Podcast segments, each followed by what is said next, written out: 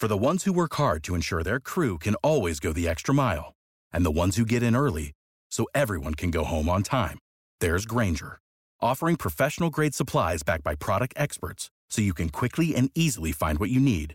Plus, you can count on access to a committed team ready to go the extra mile for you. Call, clickgrainger.com, or just stop by. Grainger, for the ones who get it done.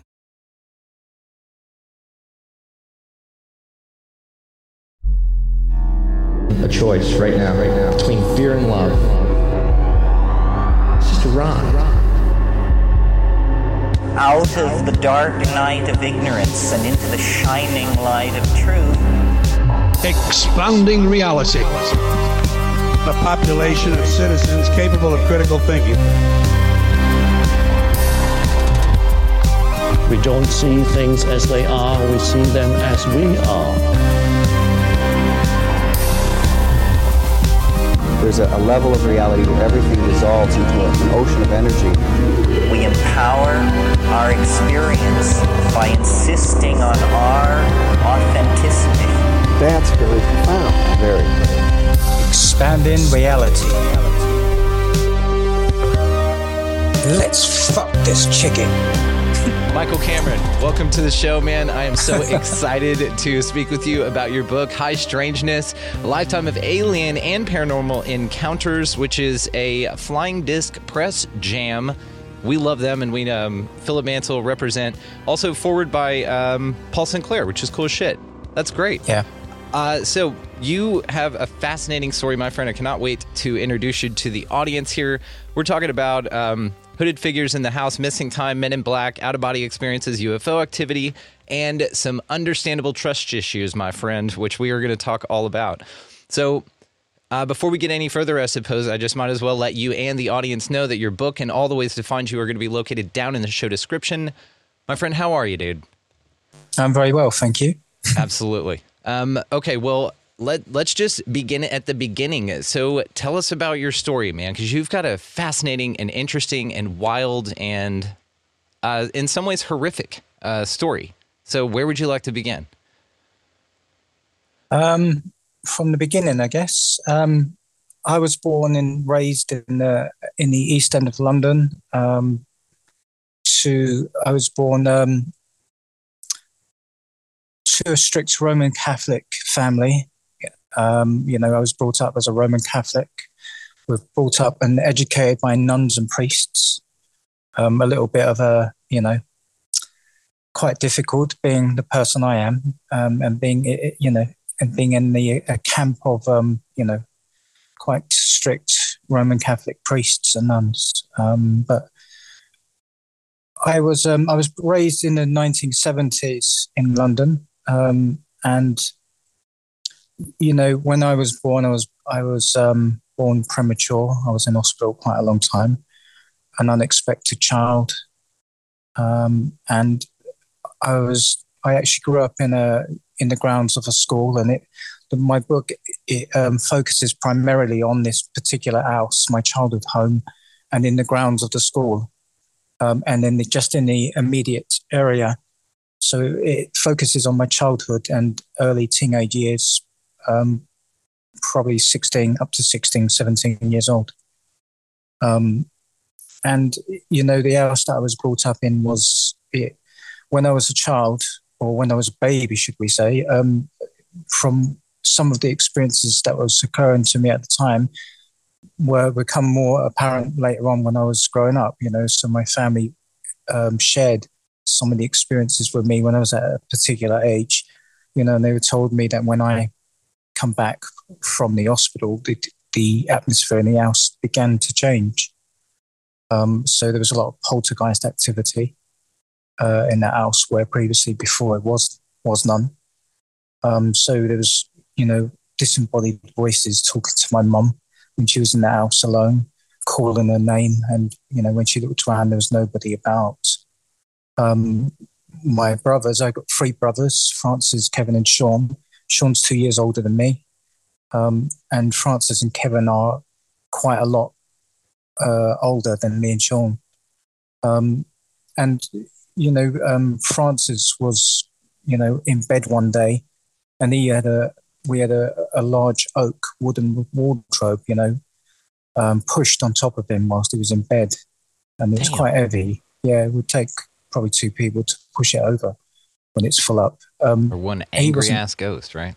yeah, yeah, he wasn't he wasn't injured. He was just shocked, you know. Um, and Kevin at one time was coming up the staircase, and something pushed past him and pushed him down the stairs. Um, so, you know, the activity in the house was first of all it was mild before that, but then it started to get a little bit more dangerous, more sinister. You know, somebody could, you know, possibly be hurt. Um, and you know, on the, in the house itself, the, the walls in the house they were solid you know and in the night time there was this constant banging on the walls and it's like an echo you know like a stereo surround system. It sounded like you know and, and there was a bang bang bang and it was echoing rather the, because the walls in the house were solid. So if you were to just knock them with your fist it would just create a thud you know like a hardly any sound at all you know um, but these were echoing and my dad used to get up in the middle of the night every night go downstairs and search for you know in, in his head you know i guess trying to reason it in your left brain the logic is that there's somebody could be possibly somebody in the house you know but there was never nobody there. Um you know and it was only one time when he basically swore you know shouted out and swore that um the, the, the sound stopped. You know it was only it was it was it was a little while after that that my parents then sought um help from the church. My dad had a lot of friends, you see, in the church. He was the schoolkeeper, you know, he looked after the school, but he wasn't an ordinary schoolkeeper, I don't think. You know, he had a lot of friends in high places in the police and in the military. He knew people at the Vatican, you know, high, um, you know, high up people in the church. Um, he was also, you know, um, he was a Freemason, um, a Grand Knight Freemason, um, and um, but you know, so somebody come into the house anyway, a priest, and he walked through the house, and as far as I know, he blessed the house, and a little while after that, the activity began to you know die away really. But when I was a when I was a baby, my parents told me that when I was a, um, in my cot, they did see some glowing type beings looking down at, at me in my cot.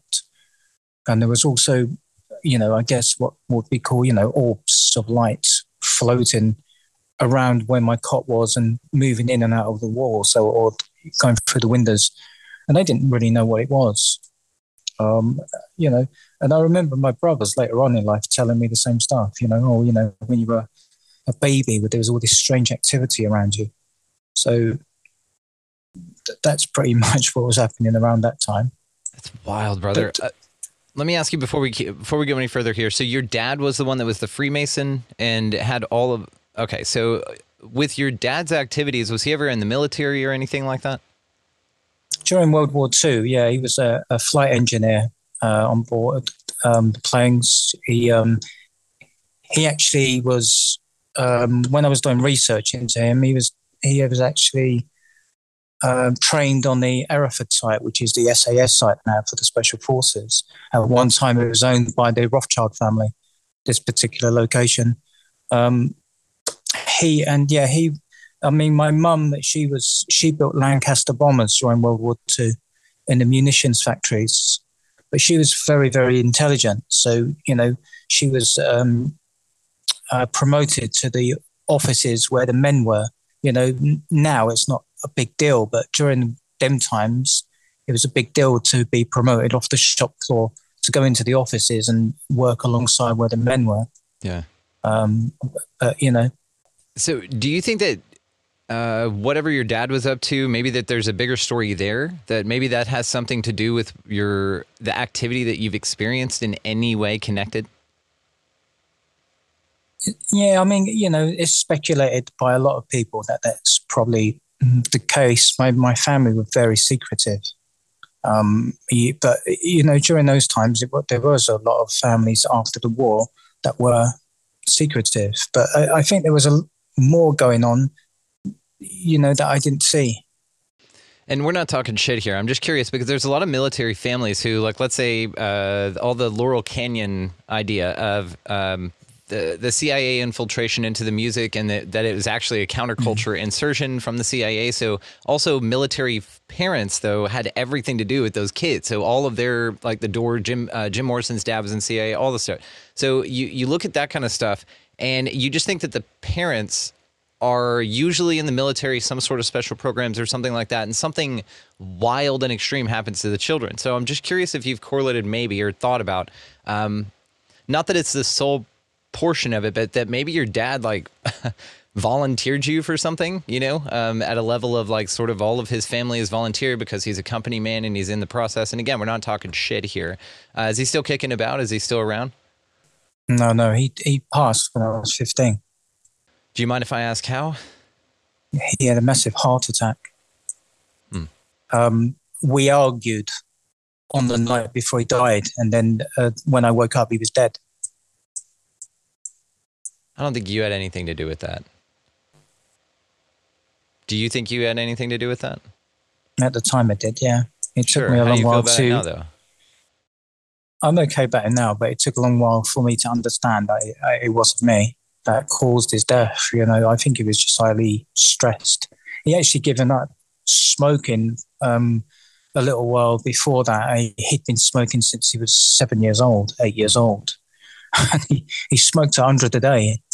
It can be know. traumatic to the body. You know, if you just stop all that, something like stopping drinking yeah. all of a sudden, if Uh, you've done it for decades. And he, he did. He gave up on a dime, so to speak. You know, rather rather than do it in a slow process, he he just done it like that. But I think you know, it probably took its toll on him.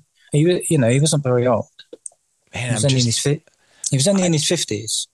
Well, and just simply because the military and the Masonic component to this, brother. Plus, I mean, the, the- all of this showed up in the house. That's wide. So, what's the history of the house? I mean, we're gonna get so far into this, but what do you have any uh, history on the house itself? Is it the grounds?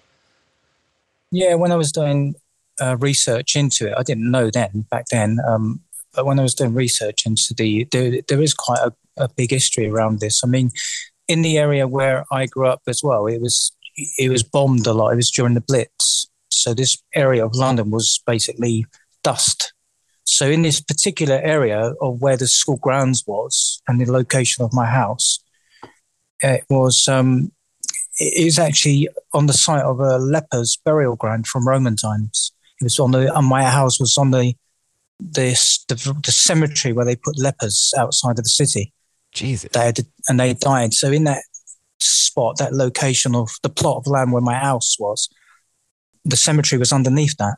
I am curious to see who knew that before you bought the house or before your family moved in. How long had your family lived in that house? Was it like a passed down from generation to generation thing? No, no, no. It was actually a new site. There was a. My dad worked in a school belonging to the Roman Catholic Church just up the road, which was the old school, and I, I, I would imagine that's got a, a quite a good history to it, you know, Yeah. and strange history. Sure. Um, but then in 1970, they built just say 68, but they opened the school in, in 1970. This location, so it was built at the time. There was nothing on there. It, it, it was just um, you know just a, a ground, empty ground.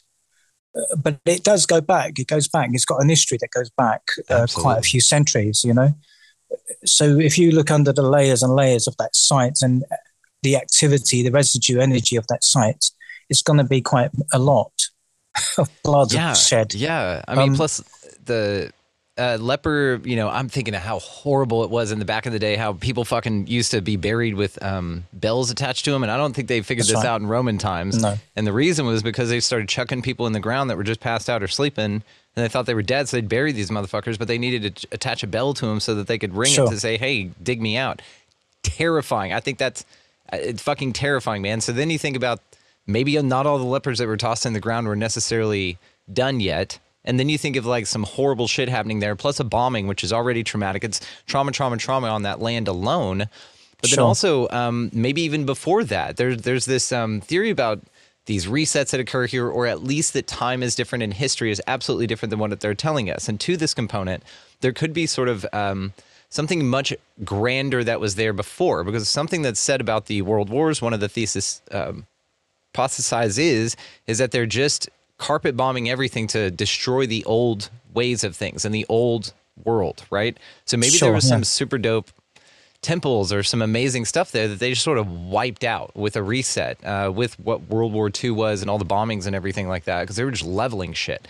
So again, a lot of trauma occurred in the area. Your dad's involvement, not only the Masonic Order, but also the military and some deep shit. Um, the sites that he was working on, I think it's I think it's very interesting, man. Now, um, we're gonna stop talking about your dad. I want to get back to your story, but I I am just curious if you'd ever considered it and you know the land itself and even the school so uh, in fact moving on with your story here tell us about the school yeah the, you know the school is where i i went to. It's a, a, junior school for boys and girls roman catholic boys and girls. Um, and you know but um, there was there was you know events that happened in the school itself as well. And in i knew the school grounds well you know i knew it like the back of my hand. Um, i used to spend a lot of time in the grounds of the school. Um, but um, what I was going to say to you is that in the large school pre- playground itself, I learned recently um, from an outside source that there was actually there was as a child an active Stargate opened up underneath the ground of that school. What? Like in a cavern mm. or something? A man-made cavern? A cavern? What are we talking about here? It was, you know, on a on a spiritual level, it was a, a an active Stargate that was opened up and it was active. And when I was a child, um, I'm not sure if it still is now, but I was told recently outside of the body that, that um, in the in the grounds of the school there was a large playground and a smaller one. It was in the larger one underneath, you know, etherically, spiritually, you know, astrally, there was a, an active one, and uh, you know, um, I was told as well that when I come back here, I actually, I actually come here to close that on a spiritual yeah, level. So, spiritual stargates under playgrounds, uh, disgusting. What is, what is the point of that, if you don't mind? I would say I'm I'm wondering though, you know, um, if in some way, due to the bombings and the the you know the activity, if in some ways it breaks something breaks through through all that um, violence. It, it, creates a crack, almost like in a mirror, opening up, you know, like a portal or doorway for other, you know, other species to come through. Uh, you and know, that's plop possible. a playground on top of it, so that these young kids are exposed. And maybe this is where kids are picking up their um, invisible friends from. You know what I mean? Is these also. playgrounds Stargate horrible portals that then they're taking them home with them, sort of like whatever it was followed you home. Wow, this is so, wild, dude. I mean, how sick and fucked up. Like it's, it's just weird. Uh, go ahead, please. It's just weird, Michael. it's it's strange, you know, but you know when if anything's done, you know, um, intentionally, you know, it, you have to, you know, have to understand what's going through their heads when they're doing that. You know, it's like a psychops, you know, um, program to, uh, you know, to, to um, dismantle the energy, I guess. Yeah. So how did how did you recognize it and clear it out? At the time, I didn't. As a child, I mean, you know, or, as a teenager, I didn't know it was there. But um, I, I know there was probably um, gates or doorways opened in my house from where you know these beings were able to enter. Um, but for the Stargate, I d- I didn't understand about that until much later. Very recently, I've actually become aware of it. Oh, okay. Was there. Yeah, I didn't know. Have you been able to go by and lock that bitch up yet? Um, I've been told I have. I, okay. I have no awareness of that, but I've been the the individuals that have told me that are well high placed outside, shall we say, the body. Um, but they, they did say I have, but not as I didn't do it as a child. Um, Tell us about your out of body experiences. Um, first of all, what's that like? I haven't really, I mean, I had one, but it was a DMT induced. So that was sort of a bilocating thing, but I didn't feel like I was a body. It was really weird. But what is out of body experiences like for you and how, when did they start? I've always been able to do move outside of my body quite easily. Um, as a child, I've been told I never entered my body completely until I was 13 years old. Sort of like an autopilot that was just being indoctrinated within the system, and then like set up to survive here, and then your soul hopped in? No, no, no. I was um I was here, but I was out of the body quite a lot. It wasn't my my spiritual body. I've been told is bigger than my physical body. Um, the reason being is because I've been identified in one of my lifetimes as one of the original giants from ancient Greece. Cool. So my body, my spirit body, as I've been told, is bigger than the physical body that I'm in now, the, the, the container. So I've often felt uh, that I've always been leaning, sort of, you know, and they said it's true because my energetic body is bigger than this huge body. And they said that during uh, ancient ancient Greece, I was one of the one of the original giants. Um, and when I'm outside of the body, there is actually a, a giant that I come into contact with who I, I, I um, spent a lifetime with, who is a friend. And he knows me as somebody who shared that life with him. Um, so, because of this reason, they explained to me that when I was uh, up until the age of 13, I was always outside of the body because it wouldn't fit inside this body. Whoa, so, in, at the age of thought. 13, so at the age of 13, they were able to seal me into this body so that I wasn't slipping in and out all the time, so so to speak. Where were you when you weren't in your body because you couldn't fit in it? And what was driving it while you weren't able to fit in it? I don't know about that part, but I do know I was outside. I was often in the, you know, what you would, human beings would consider to be hell, the lower, the very lowest parts of the astral realms where often the darker souls exist. And uh, apparently, uh, when when I, you know, when I've I've been there as an adult as well, but I I used to do soul rescue work. So I would go there and rescue souls that were coming closer to becoming aware that they've actually done things wrong, and that they're not they're not in prison. They put themselves there through their own energy, you know. So their energy is attracted to this place. It pulls them there. You know, people say that, you know, religious people think that, you know, God, whatever you want to call this particular being, is punishing you. And there's no punishment. Your, your energy pushes you to where you need to be. So you're, you're, you're basically like Plato's cave. You know, you think you're a prisoner and you're not really a prisoner. Your energy creates creates the circumstances that trap you there you know you you can leave at any time eh, but it's it's just that mindset you know understanding that you've done something wrong and and looking into you know looking for forgiveness and to you know to own it. And it's not a, it's not a process where you will leave straight away. It's, you you will leave gradually because you you wouldn't be able to move higher than where you are because it's an indiv- it's a it's a graduation it's a, a gradual step a baby step so when what we would do is we'd work with archangels who were there, and we would go in basically and speak to these souls to make them, you know, some of them are not even aware that why they're there. They've just lost that, you know, understanding. But we would move them closer and closer to what would be, you know, the light, to a higher, a higher plane of existence. You know, we would then hand them across to archangel energies, who would then take them to the next level. So, as a child, I would seem to be in this particular realm quite a lot, doing this type of work. And as a, a teenager and as a young adult, I, I'm not doing it now. I've finished it. I've finished that work doing that. At one time, I was contracted to do that.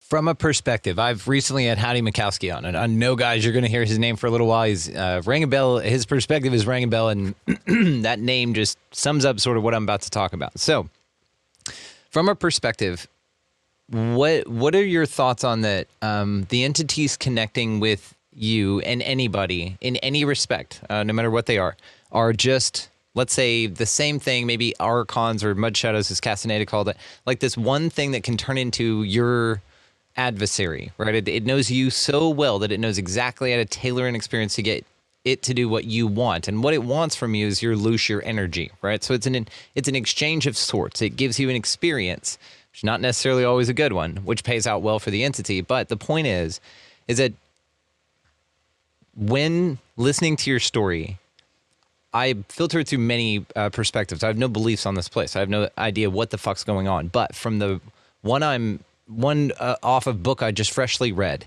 is uh, that what occurred is, and just curious about your thoughts on this, that when you were a child, this place is like hell. Okay, it's not necessarily the levels of hell down there where you were, where you were shown or taken, which I've got a point about in a minute, but it's it's a hell in a sense. It's a hell in the sense that you are abducted if you you know you have a you have a myriad of experiences here that may conf- may uh, pretty much confirm what I'm talking about here, but you have a myriad of things here that you can't control. There's a lot of things outside of the idea that it's a school because of the lack of memory retention from one life to another, which would be very useful if I knew how to like sword fight really dope right now. Like that'd be cool, right?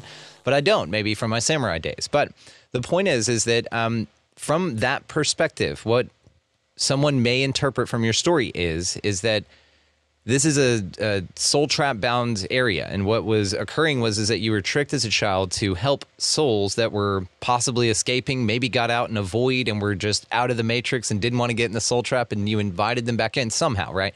Not not maliciously and you had no fucking clue what you were doing. This is again just the idea it goes in. You're now ushering these souls back in from a child's body, by the way, which is pretty fucked up that they use kids. And then now they can jam you back into the body you were forced to come back in here and live in as this vessel of a bigger being. They needed to shove you down smaller to contain you into this prison, right? It's it, which will mean that you're always this Alice in a in the house, but the house won't break. You know what I'm saying? As you eat that thing that says "eat me" and you grow huge, and that roof is supposed to pop off, but it doesn't. So it's like this confinement, literally within your body of your energetic body, but also you were ushering these folks in as a mean, like as a more fucked up way of spending your time before you were jammed into your own prison. You were helping out others be enslaved as well, is the idea. I'm not saying he did it. And then um, that's what this place is like this soul trap reincarnation thing. And the light is actually like it ties to the moon, but not necessarily has to. But it's the mechanism of which souls are captured and then reintroduced into this reality via trickery, via fuckery. Really, it's not it's not altruistic at all.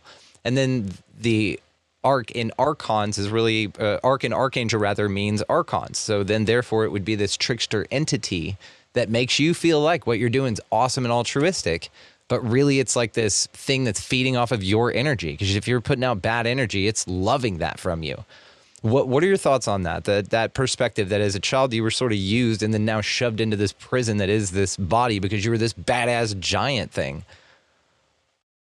Yeah, I know where you're coming from with that, and you know that there is some you know truth in that in regards to the reincarnation process. The Earth that you're on now is not the true Earth anyway. You, the humans don't come from this planet anyway. This is uh, this planet was created by artificial intelligence, as I've as I've been told recently, and every single planet in the solar system are information centers that the uh, ET energies like the Greys, the reptilians use against to create the uh, matrix here.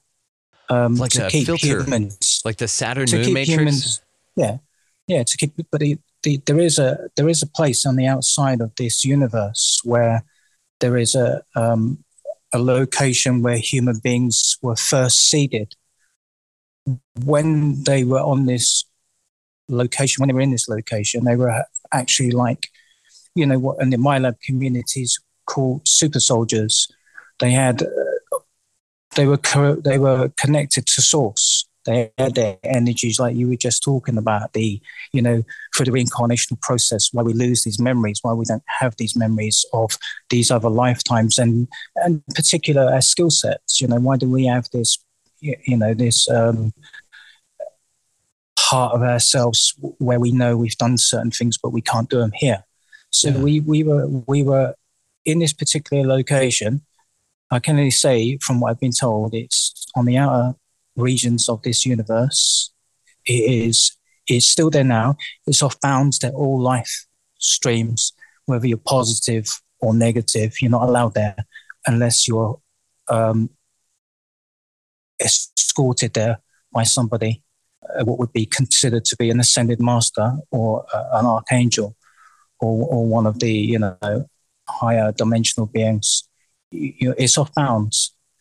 But what I do know is, is that when when the souls were seated there, they had their, all of their abilities. Something happened that created. There was a, a, you know, I think it was from a war, perhaps.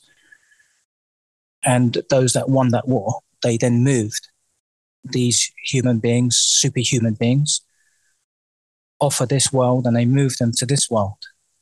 And uh, you know that you've had this reincarnational process ever since, where you're basically reincarnated and recycled back into this matrix.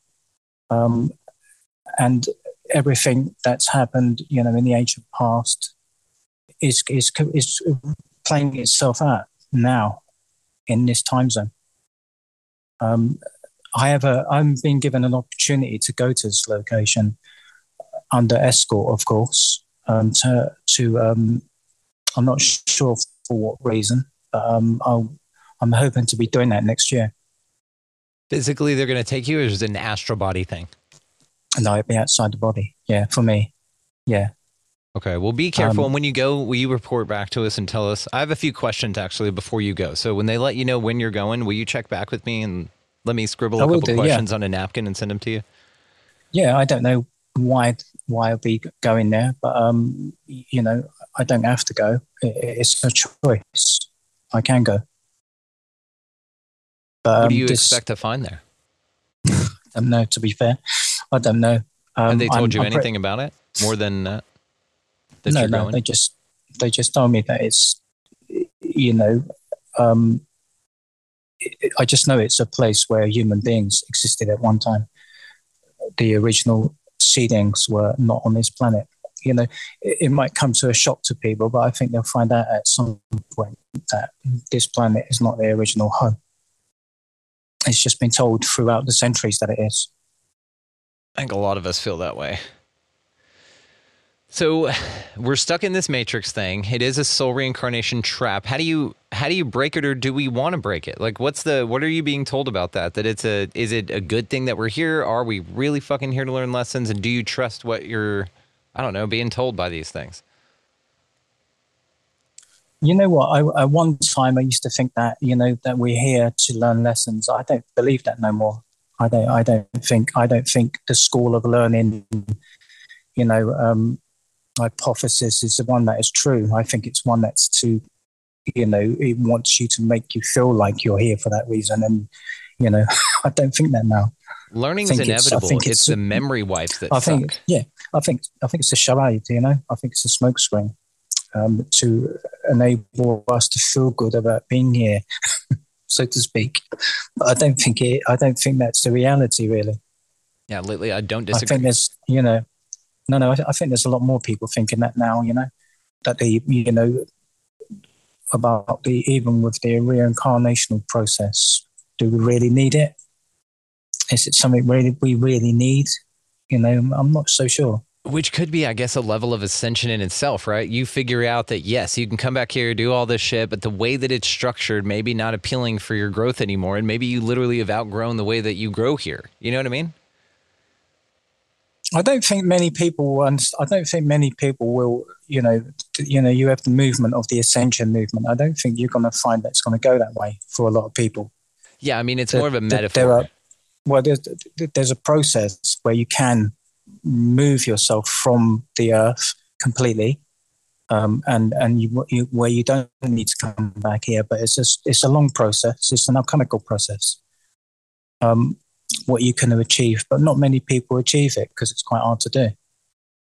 Um, uh, it's um, it might come a shock to most people to understand that from my experiences and interactions with archangel type beings they don't want you to have disclosure in regards to you know the big disclosure with UFOs at this moment because in the UFO community you have to ask yourself the question who is that disclosure for is it for humanity or is it for the people that have been pissed off over the years by members of their family or friends or associates who have ridiculed them over the facts or point that the people or occupants in these craft are, are extraterrestrial or extra dimensional beings.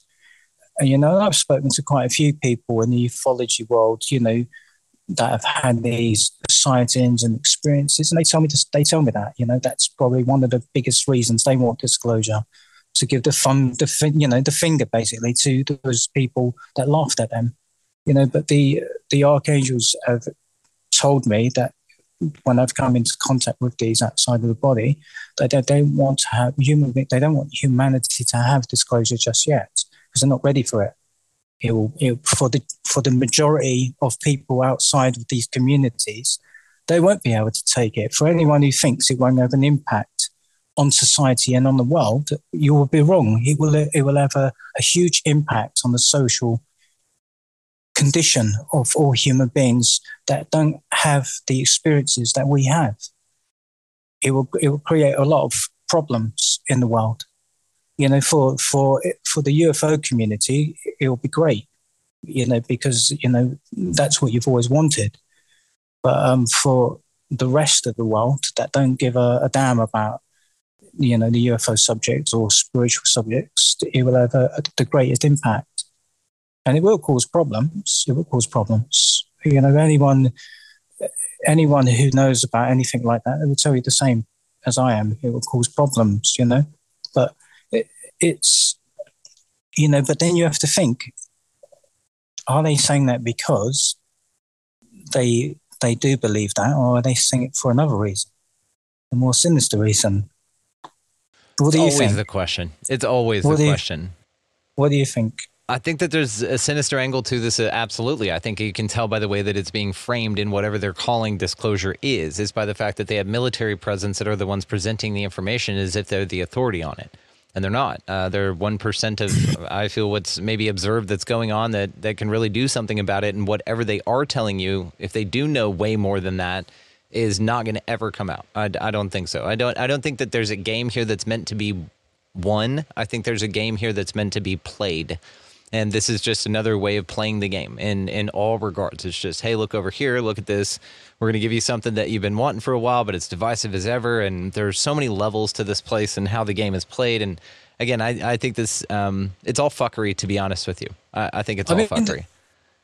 the thing is though you know you often hear you know not in the in in our communities you know you often get people you know they're very passionate about it and you know they're, they're telling people you know they're talking about the general public who are outside of our communities to wake up wake up you know I'm not one And- of those, and- though. I don't no, no. care if people wake up or not. no no no but i'm going to just explain though what i mean though to you i'm i'm not either but you know right, right. it's um you know we're on the same page here but it's um what i'm trying to explain is is they want these people to wake up but don't worry about them waking up most of the time you're never going to get them to wake up unless they have experiences and even if they have experiences you know it's an individual thing just con- just work on yourself work on yourself in your life work on yourself spiritually because it's through that spiritual source of energy that we will be break, we will break free from these chains. It will, you know, that's the way out.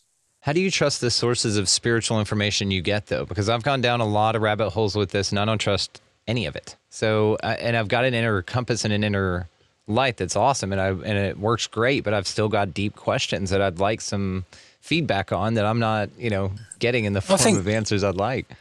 It's a, you know that, that that's a really good you know really good question. I think it's one that we all ask ourselves. Really, you know, what do we trust? How do we trust it? You know, we we got so many so much technology now that is you know. Which can create false realities, you, you know it, it's difficult. I think the only way around that really is is what feels like it's right. You know, if it feels like it's right, or if it feels like it's wrong, you have to you have to trust some part of yourself at some point um, to move through that. Otherwise, you'll, you know, where will we be? Yeah. You know, we're always going to be at stalemates, aren't we? I, I mean, you know, if someone's doing something good or someone's doing something bad, it's, you know, action speaks louder than words. It's how you feel about it at the time. Um, you know, to trust yourself in, in that respect. But it is, it is a really, really good question. And uh, I think it's a difficult one to answer, to be honest. Do you think it's answerable? I would, I probably, probably is. Uh, you know, it's. I and think that's everyone. what pisses me off. I think everyone. It's, it's but I a bowl, but I, do, I don't have access to it either yet, or just it's all around me, but I can't perceive it. One of those. I think everyone, you know, it's an individual thing. Everyone will have their own take on it and how they, you know, perceive it. And you know, if you're, you know, I would say if you're, if you're, if it's an energy that feels right, and it's helping people, or it's, you know, it, it can't be that bad, can it? Well, but helping people is subjective, right? Um, Bill Gates thinks he's helping people. Um, but allegedly, he was killed in 2013 in Africa because uh, they he was like murdering people, and people called him out on his bullshit, and they murdered him and his wife. And then what we have is doubles. Check it out, Kevin Klein's Melinda Gates. It's a lot of fun. So you you have a lot of altruism posed as something that's beneficial for people, but I don't see it as that. And I have way too many questions for anything that's saying, "Hey, this is for your benefit," but you can't question it, right? That's bullshit to me. Or anything that hides its true intentions or presence from me because it thinks that I can't handle the truth, kind of a thing. Well, that's another issue I've got. Is it this this subjective sort of curation of information that goes out to what you said about that people can't handle it and that's what you've been told. It's like, well, we had the Orwell thing in the 30s that told us that as well, but that was again a propaganda campaign. So you you have misinformation being used as foundation for justification of a bunch of nonsense, you see? And so whenever we get to those kinds of questions with this shit, that's where I've got the trust issues. Like you, man, with all of your experiences you've had, you've got probably just as bad a trust issues as I've got with not only this place, but you've got interaction with something that that you do have tangible, I guess, feelings about, but I don't. And so therefore you've gotten a chance to interact with things in a way that I haven't gotten to answer, ask the questions to yet. So it's just fascinating to me. I think it's good though to question all the time, you know. But you know, if someone says to you, "You can't have this," and why can't you? You know, I'm pretty sure you know you're intelligent enough to make your own choice, whether you can understand it or not.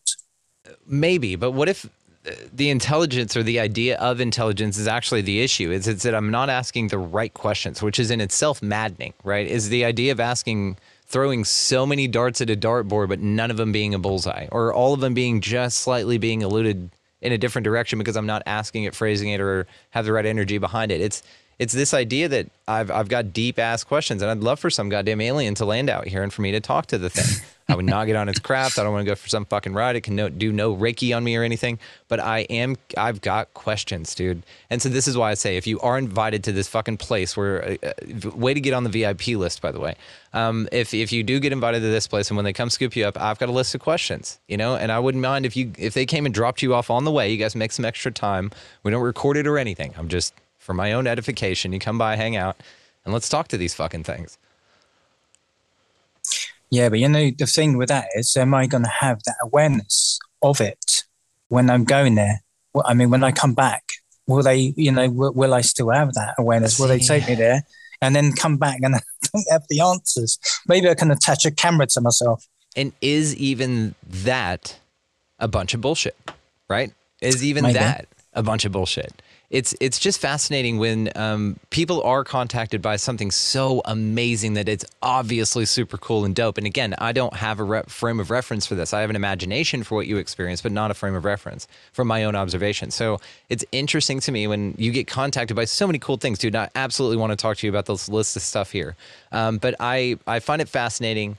And if you get the opportunity and they do let you bring some shit back, which again, the dictation of the curation of the what you can remember and not, and because it's not useful and because you'll ruin the game is a, a horseshit again in my mind. In my mind, but that's They because let- I don't experience. They never, yeah, they never let you bring anything back anywhere, anytime. You know, it's like But do you think that it's because the information is so crazy that you can't explain it in this mind?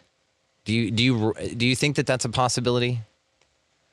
it's possible. I think it's anything's just possible. too like what the fuck for this reality it's like a dream or something so it switches off real quick because it make it's not applicable here It's possible. but th- then i would say like then what what is what am i learning over there that i can't remember that i also can't remember here does that make sense this Yeah. is a weird fucking thing michael this is a weird ass place bro okay i am It's probably uh, one of the weirdest places around. To be fair, I, it by uh, this is all I've got to compare it to, so I'm going to agree with you, my friend. But it's fun because folks like you are out here, dude, and we get to hang out and we have to have these badass conversations in a judgment-free way. I somehow have worn the same color as you for this, and check the video version in the show description, guys, if y'all want to check that out.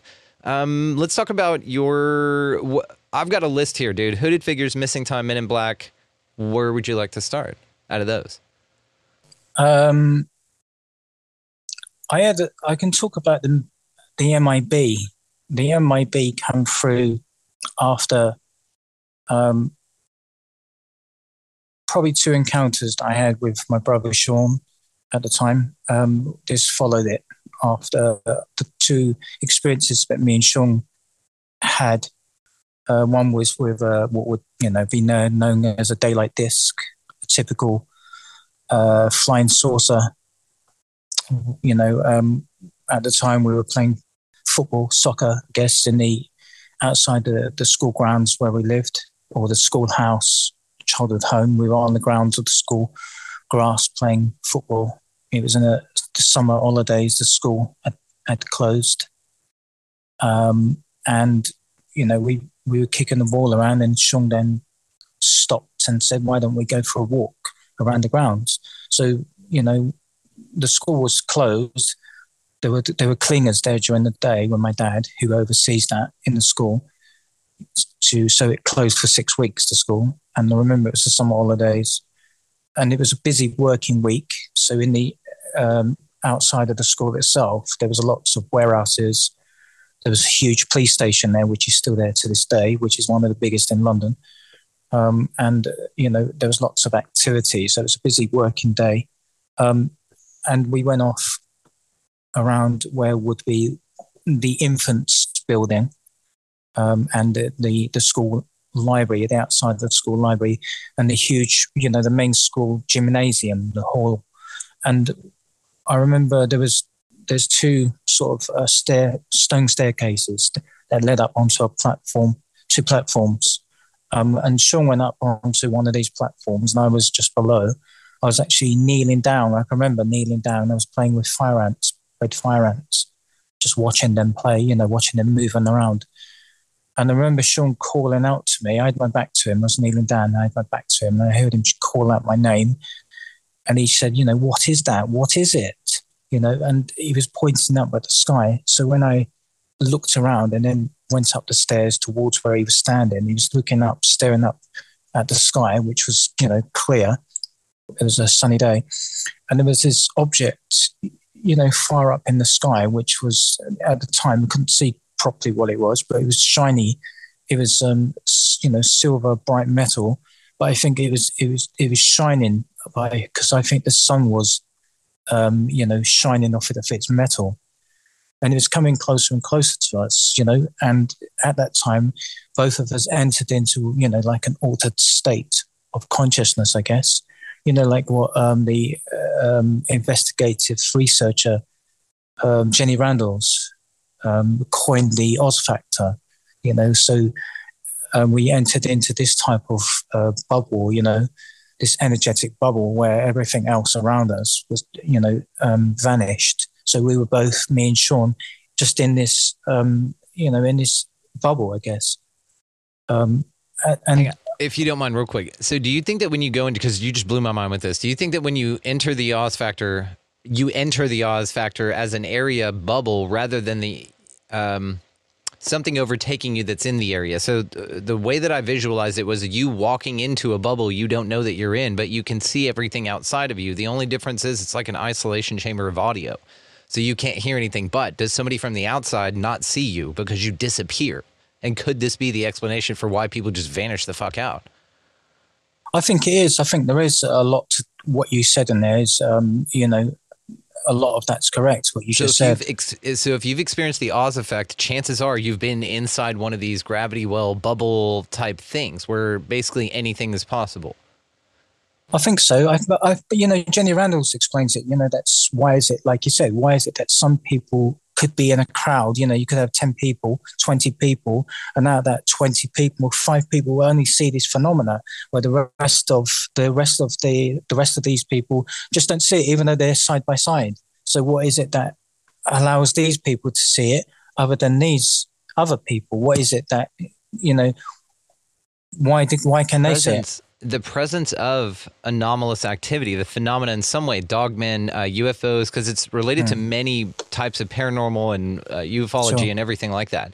And it seems that maybe that is, it's it can be like shot at you almost like a tractor beam. Do you think that's possible? Like it can bilocate that type of environment to include you from a distance? Does that make sense? I think I think it can. Yeah, that's good. That's a good. Um, you know, Because then th- maybe this would be what establishes the telepathy across the distances that people experience in craft that are flying by. We've had a lot of people talk about that, that they get messages from their mind of craft. Hey, we're right over here. Or, hey, everything's all right. Well, you get you get that now a lot of the time with the uh, CE five communities. Right. You know, they know, don't you? They they suddenly have a um, an image or or thoughts in their head. Look that way, and then they see the craft. So there is something in that. I would say. Yeah. It's like a uh, connection. and it's almost like the Invisible Woman from the Fantastic Four. Are you familiar with that comic?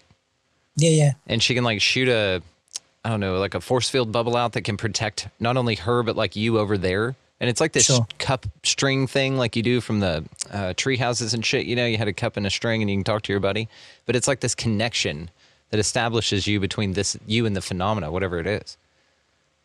Well, I've got a friend who's, uh, you know, uh, he's like me. He's, you know, we were, we're considered to be twins. You know, not of the same family, but some people believe that we're twins. But we, you know, we have a lot of, we have had a lot of experiences together as adults. But you know, there were, he was able to, um, as an example, he, I was being threatened once by a group of seven people you know, not because of this stuff, but just in general. And he he moved in forward. He moved in front of them and basically created a um, an energetic bubble around them where they wasn't able to move. They were basically para. They were basically paralyzed. But this dude did that. Yeah, he's a MILAB. Do you feel like you are? I am a MILAB. Yeah, I'm definitely 100% uh, military abductee as well. Yeah, and um, you know, and a lot what you find is alien abductees. Not all of them, but most of them are. They do become MILABs. That's the next step in their evolutionary process for this stuff. Which makes it think that the aliens or whatever's contacting you, it either is aliens and they're in cahoots with the government, or it's not. It's the government posing as aliens, and they're just doing this shit with the technology. I think it's both. I don't. I think you'll find that. I, I think you'll find it's you know the in the beginning, in the earlier days, I would say it was the ETs. There, I think there's a lot more we see in the sky now, which is ours rather than theirs. Um, and you know, and it's not. It's not a far. It's not. You know, it's not way off to say that because how many of us really know what the what the military have? You know, eh, their technology. You, we, we wouldn't, would we? How many people can actually say that they really know what the military have behind closed doors? They can't say that. So it would be fair to say that so people that are seeing specific craft in the sky would, you know, if if in especially in the UFO community, they would want it to be alien. But you can't really say that it is, can you? Because people, unless you're in the military or in, in black projects and you're aware of what they're doing, you're not going to be able to say for sure if that's one or the other. You're just not.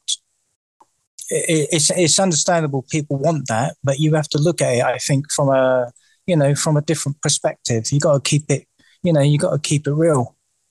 And uh, the government are definitely 100% involved with these type of activities. They do, you know, they do create, um, you know, scenarios where they blame the ET. Look, and Yes. they, and they and they that's do what disclosure is about, so they can fuck around and then blame the ET.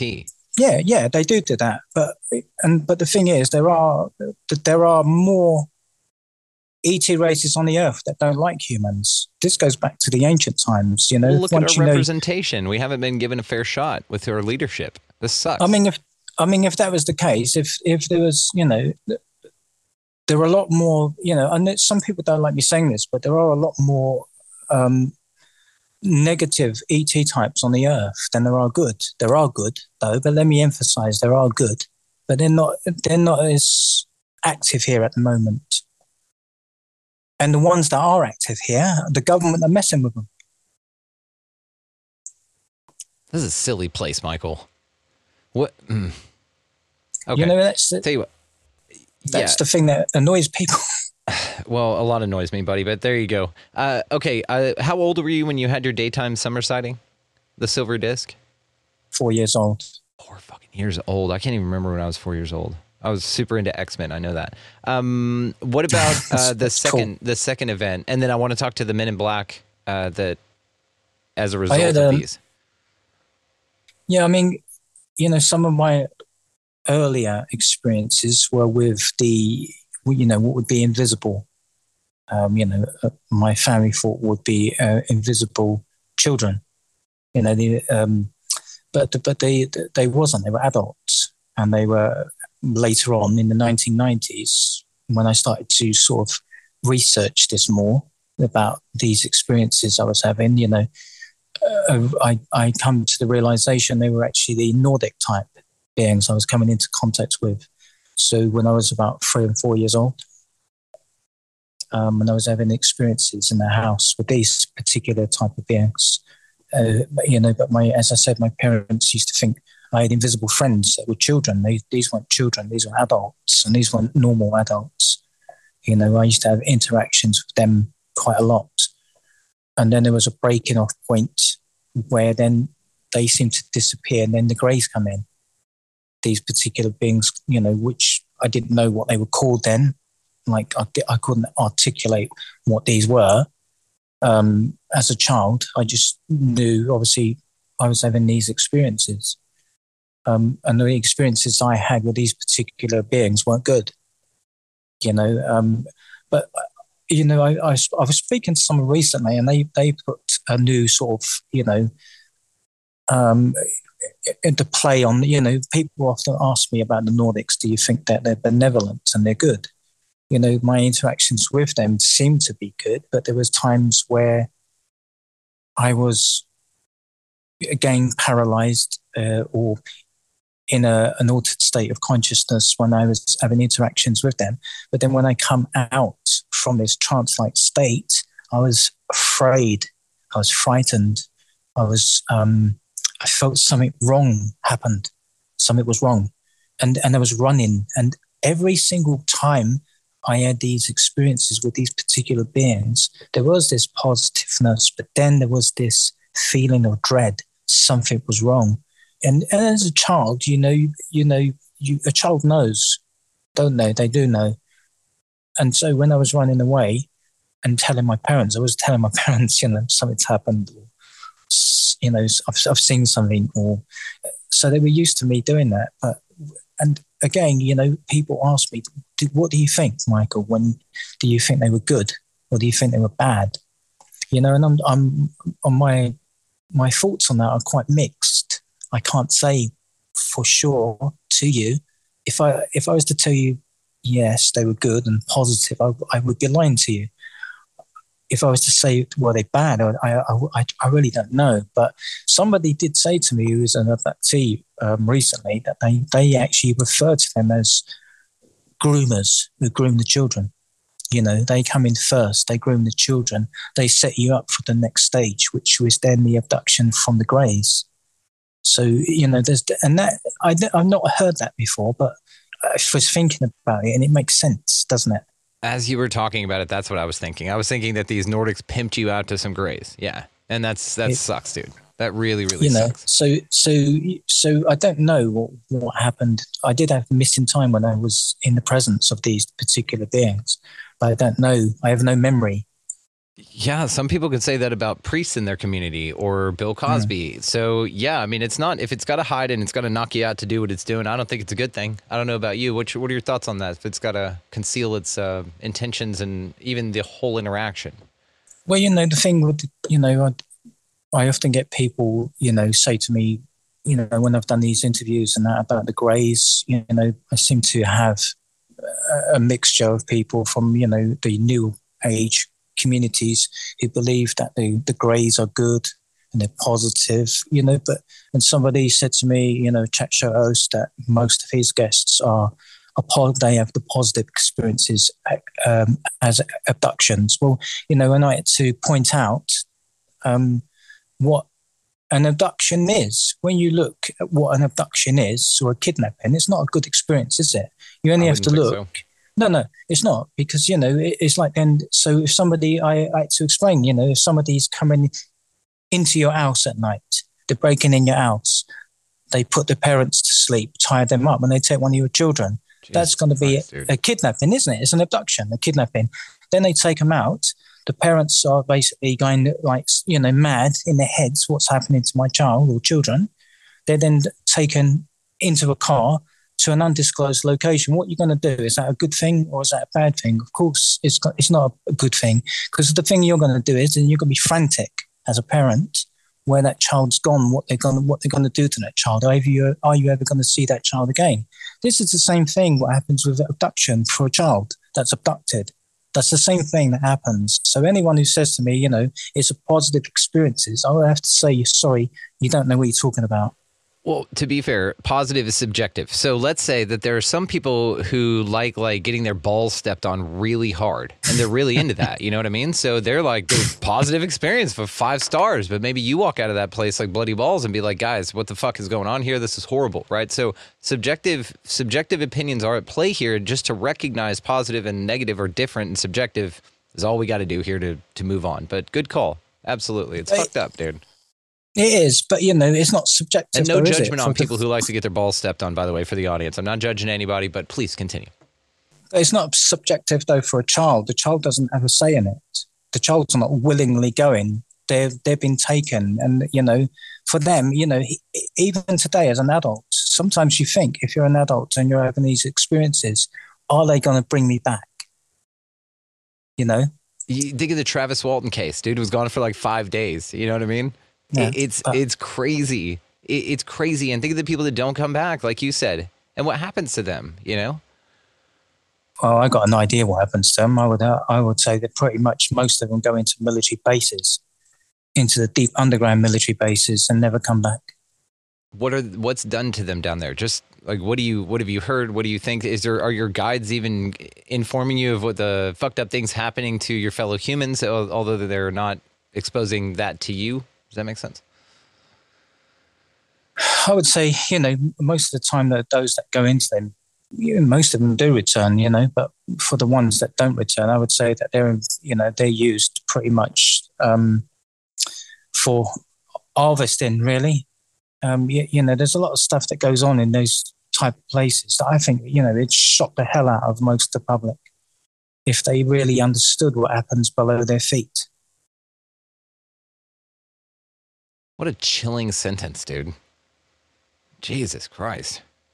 it's, a, it's a true one. Though. I know, but it's chilling as fuck. It was it was great. Like it's it's awesome. I mean, just wow. It just Jesus, dude. Um, yeah, I mean you're right. It's horrible. It's fucked up. You talk about like um, you know the DUMBs, deep underground military bases. You're talking about with these hyper trains that go in between them. And uh, Phil Schneider was talking about this in the '90s, and allegedly had enough sure. strength in his disability uh, self to wrap his catheter around himself so tightly, unhumanly tightly for your own self to do, and then kill himself because of it. So yeah, mm-hmm. there's a lot of um, a lot of weird shit going on, man. Men in Black. What were your thoughts? Did you see him? Did they have eyebrows? What what was that? What was that like? This was um, this was the MIB. Can I just tell you what happened before that? The MIB. Yeah. Um, I again with my brother Sean we were again it was summer holidays. We went into the school itself this time to play you know if the school was empty my dad was at the house with my mum having a bite to eat. Um, we went in there and we were playing uh, hide and seek. And um, i went to hide and sean counted um, to 10 and then you know he, he stopped counting and i come out. And he was again standing at the time in the school, there was like the school corridor. You know, this is my book, and I've got images of it in the book. So you know, to uh, have a better understanding of the location and where we were, um, and they're you know they're taken from the actual school itself. Um, and when where where we were standing, you got two in, inside. You got like a corridor, and on the left you got the um, the school library. It's a small library, and you got two doors in front, which were two two swing doors. You know, um, and on the right hand on the right hand side was the secretary's office, and Sean was standing there. He was looking through these two doors that led into the into the hall itself, where the you know the gymnasium equipment is, and there was a there was a piano there as well, and next to the piano in in inside you know built into the wall was the the cupboard, the PE cupboard, and and he was looking, and again you know he was asking me you know what is it? He was quite shocked by what he was seeing, and when I looked for the school doors where he was looking, and again you know I I you know we were only young and I was quite shocked to see something that I'd never seen before, or that I don't remember seeing before, uh, which was would be a, a tall grey, just standing there staring at us, looking at us as we were looking at it. And this this was like really tall. Uh, we were only small, but you know, we, it was taller than what would a, a, a human adult would be. And you know, it had a big head, it had big black eyes, it had long arms that literally reached down to past its kneecaps with the long fingers, and it was just standing there. And again, we had an altered state, uh, in a, an altered state of consciousness, where we, you know, went into missing time, and then when we come out of this, um, this particular being had gone, and you know, we were just in a, we were just feeling like I was feeling frightened, afraid, I, get away, got to get away, got to get away from this bit, get where we were, and and and we ran from that location back to tell our dad, or and you know parents. And at that time, my dad had finished probably what he was doing. He was coming up back into the school and up the stairs, and he met us, you know, up the top of the staircase. And we it was Sean that told him that there was somebody in the school hall, um, and it wasn't human and he was looking at us, you know, to see if we were just joking with him, you know. But he could see by our faces that we wasn't joking. We were like scared, you know. And so he went off to look, but I guess not for you know what we said, but for something human. And you know, it was it probably after about twenty minutes he returned, and you know, he just told us to go back home. He hadn't found anything, from what I understand. You know, he was looking for broken glass or um, doors broken or locks broken, and there was nothing. So he knew something happened, but he didn't. I don't think he knew what it was. He just knew something unusual had happened. But you know, we were we were seeing things all the time. I don't know if Sean continued to have these experiences, but for me, it went on, and it went on, and it went on, and it went on. Um, and you know,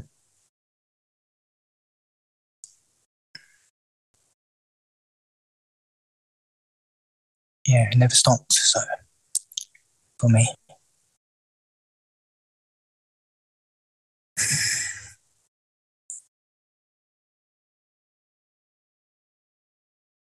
It just carried on. How how recent was your most recent contact? Um, probably about six months, four, five or six months ago. But it's mostly now. It's the it's the military interference I get from from this stuff. It's just you know.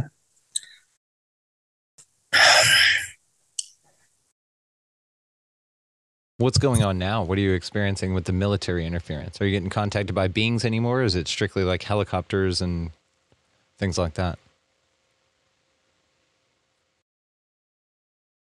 it's just it's just you know um, uh, interference outside you know the body and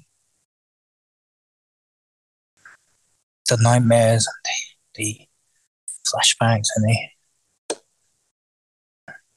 you know you get headaches i can't sleep i can't turn the light off i have to have the light on all night long it's just yeah, it's just it's just it just goes on. You you can't stop it. It's,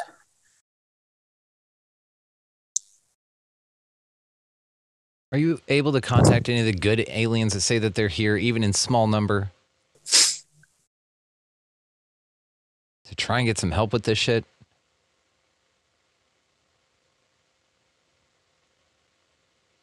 Sorry. Um, Don't be. yeah, you know, um, I don't. It's it's it's just hard. That's all. It's you know you have times when you don't have nothing, and then you have times when you do. It's but it's um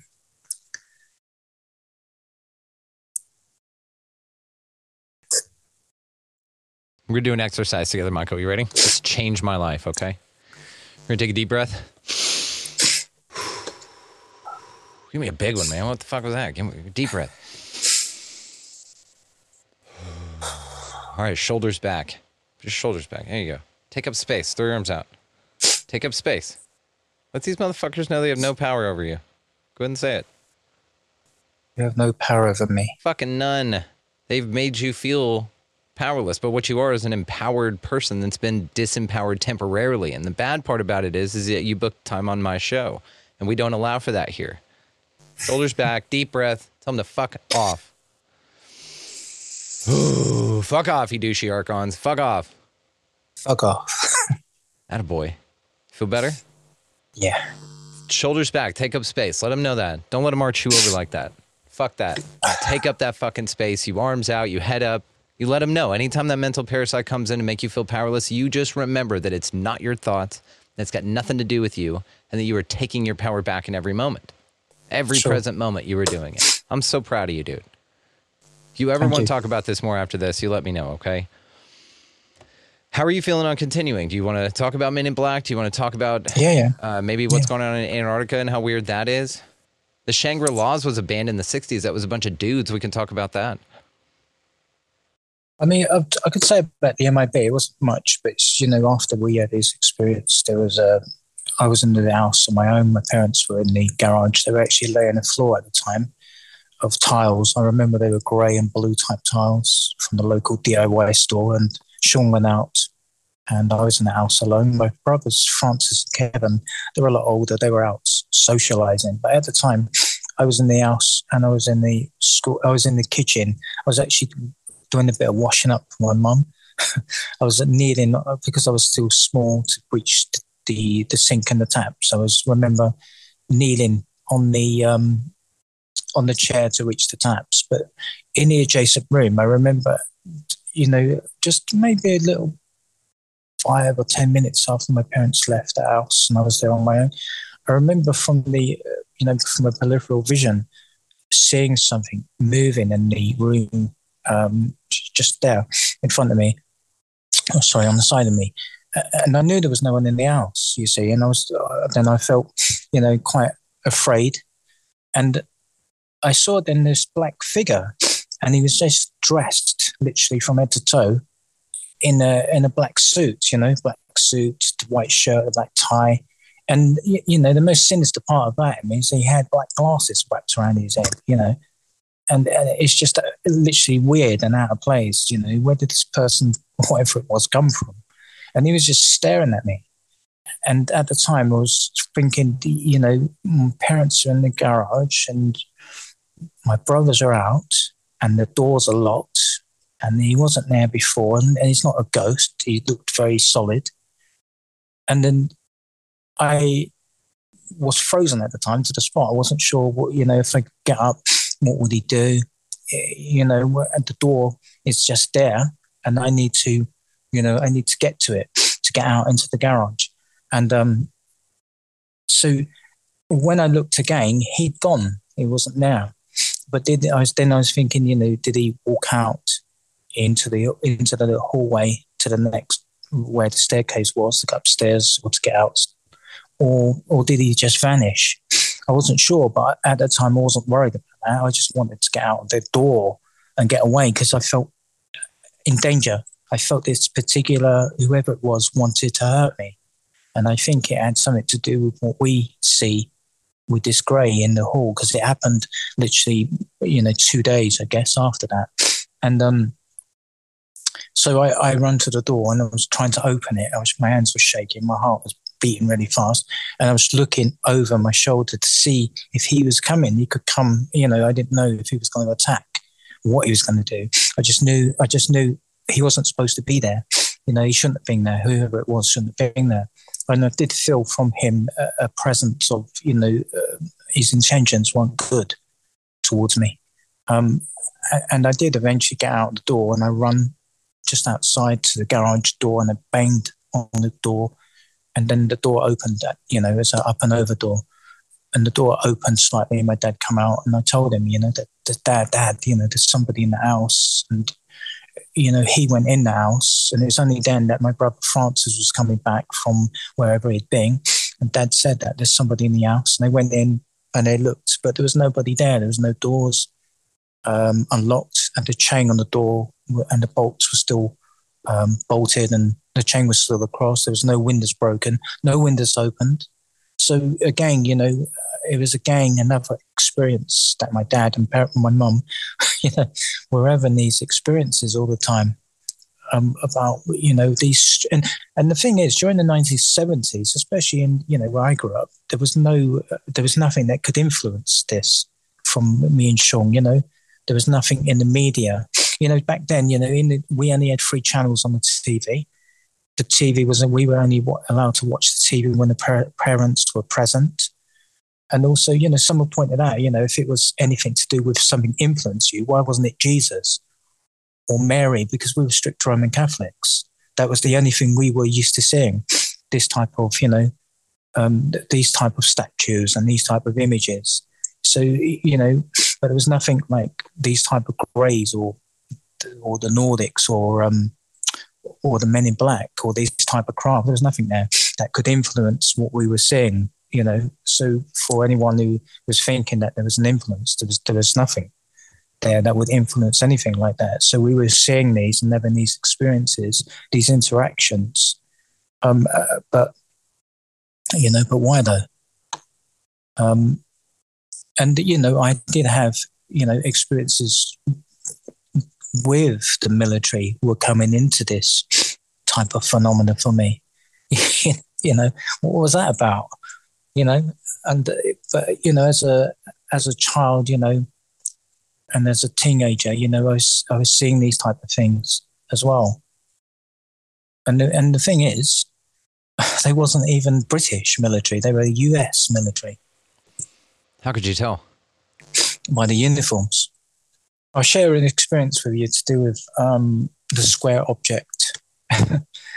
this is an experience much later on in a different area, a different location. This is why I speak about in book two, you know, because one of the things I, I didn't understand at the time is that this phenomenon follows you. That's what they so, say, yeah. And it looks like that in your so, case too. Yeah. So, so wherever I went in my life, it followed me. You know, the the abductions followed me. They not only followed me, they increased, um, and the, and the military um, started to increase. The the activities with the military started to get more and more and more and more sinister. Um, and but in this particular with this particular uh, experience, I remember waking up one day. This was in the 1990s, um, and I, w- I woke up one day as normal, and I went into the, you know, the bathroom or to have a wash, you know, for, and standing at the wash hand basin, put the plug into the you know, sink, filled it up with water. And I remember um, a, an object fell out of my mouth.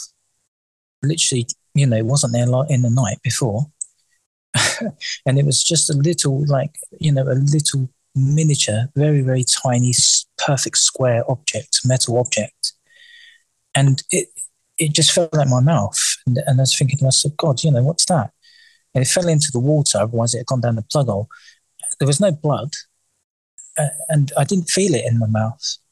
Um, and um, so, you know, I dried it off, and uh, it, um, and I, lo- I looked at it under a magnifying glass, and when I looked, it had symbols on it, and it also had little wires very tiny little wires inside of it.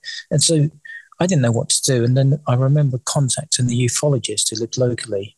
You know, he, he was quite well known. I think he's passed now. he's died, you know. But I went to his house. He invited me over, and his office was up in one of his top bedrooms, and he had a much more powerful. You know, he asked me a little bit. I didn't tell him everything, but you know, I told him about some of my experiences and that this had just fallen out my mouth. And he said, "It's fallen out your mouth." I went, "Yeah." And he said, "That's weird." Yeah, it is so, weird, bud. And then he looked and he said, You're absolutely right. He said, There's wires sticking out of this thing, like it's um, almost like an implant or something or, or a bugging device. And, and he said, It's got symbols on it. But, and he said, But what I'll do is, he said, I have a friend at the Ministry of Defence in uh, London. And he said, He'll take a look at it for, for me and then he'll get back to me. So then, you know, I was a bit naive then, you know, I wouldn't do it now. But, um, and I gave it to him. And I remember he, after about four weeks had passed, I didn't hear anything. And then I contacted him and said, Have you heard anything?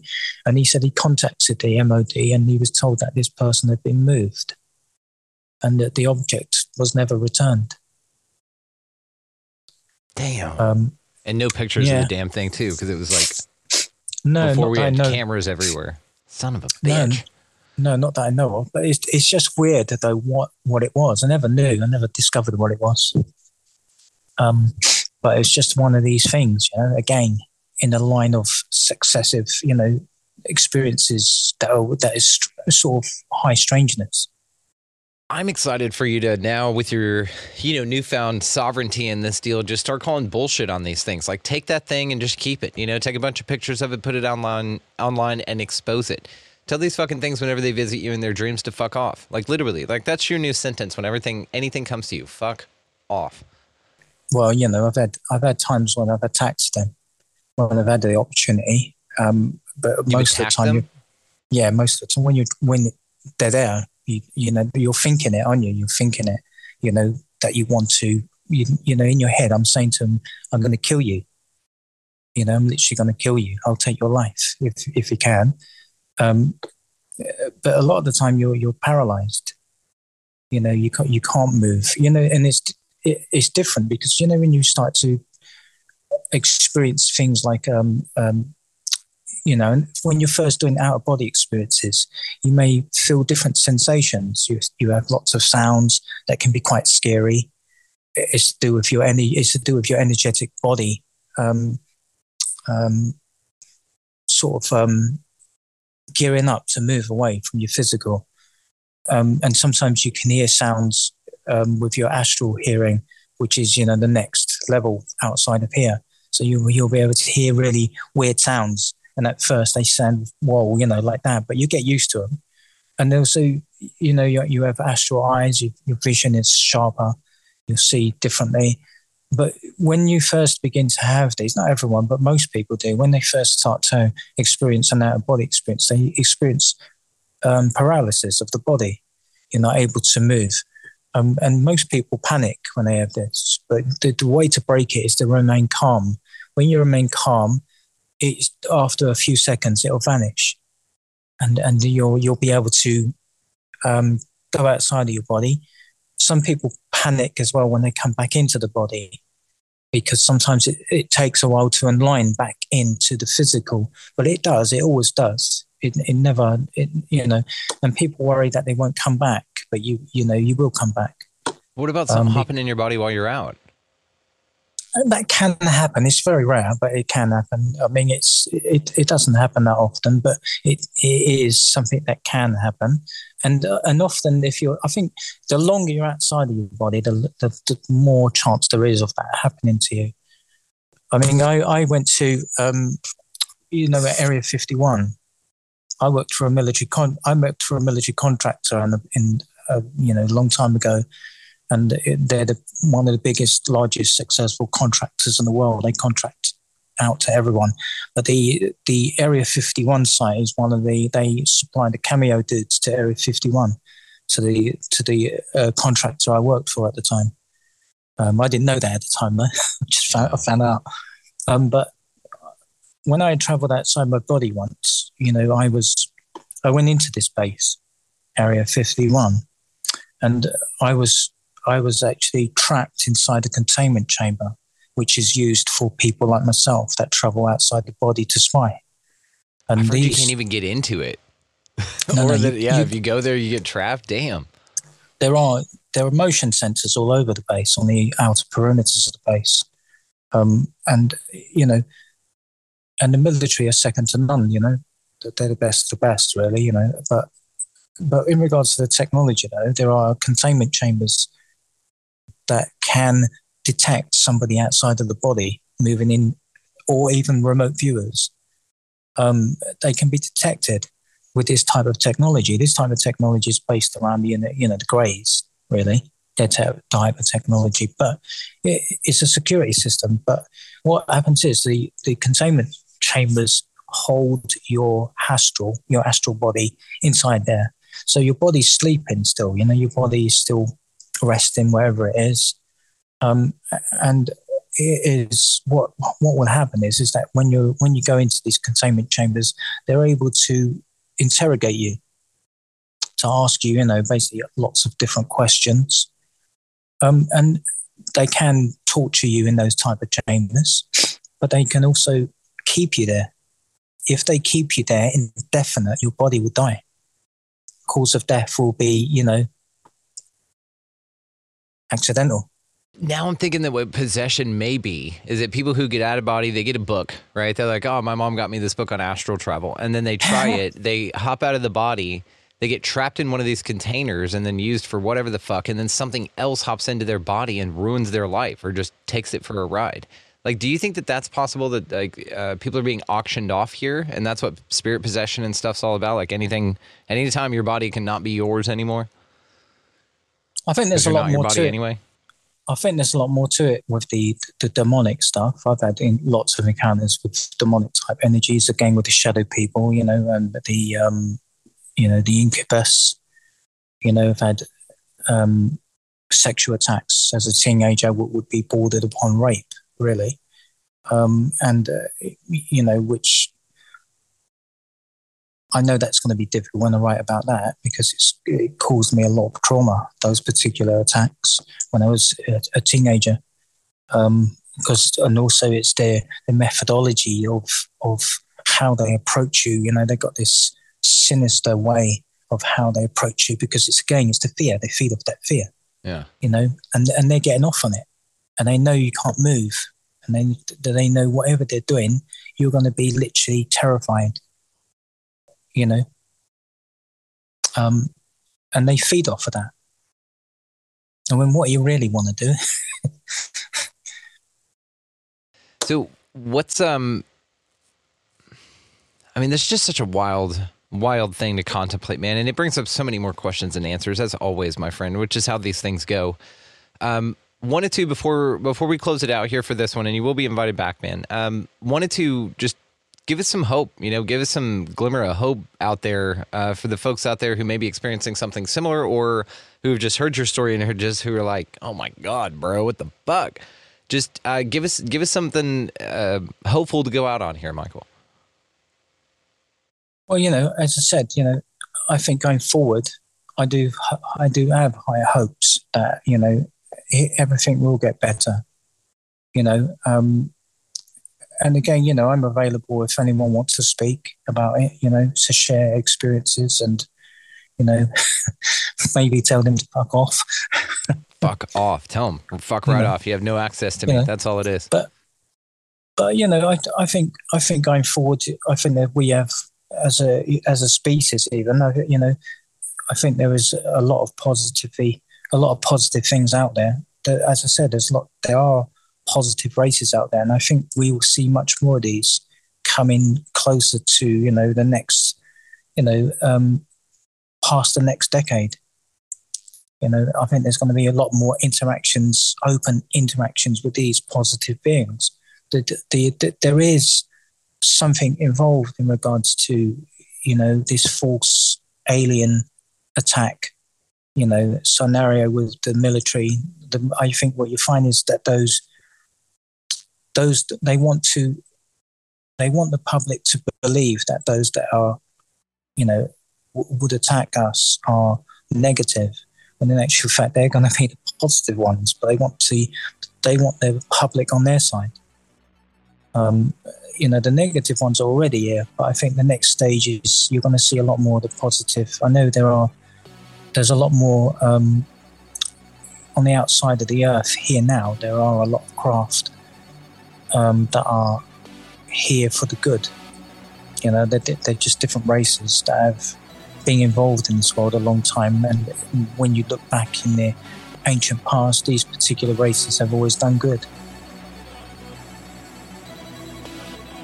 It's a wild place. It gets more interesting by the moment, and especially by the conversation. So, speaking of good, Michael Kameron, thank you so much, dude, for all your work, for all Thank your sharing. Your book, High Strangeness, a lifetime of alien and paranormal encounters, which is continuing, um, but not much more. I want to hear about the uh, your fuck off strategy, how that goes for you. Um, also, uh, his book, his Facebook, and all the ways to find him. Your email will be located below, so people can reach right out to you. Sure. Michael, thank you so much, dude. This has been outstanding. We wish you well, bro. Thank you. Yeah, thank you. It's a pleasure being here.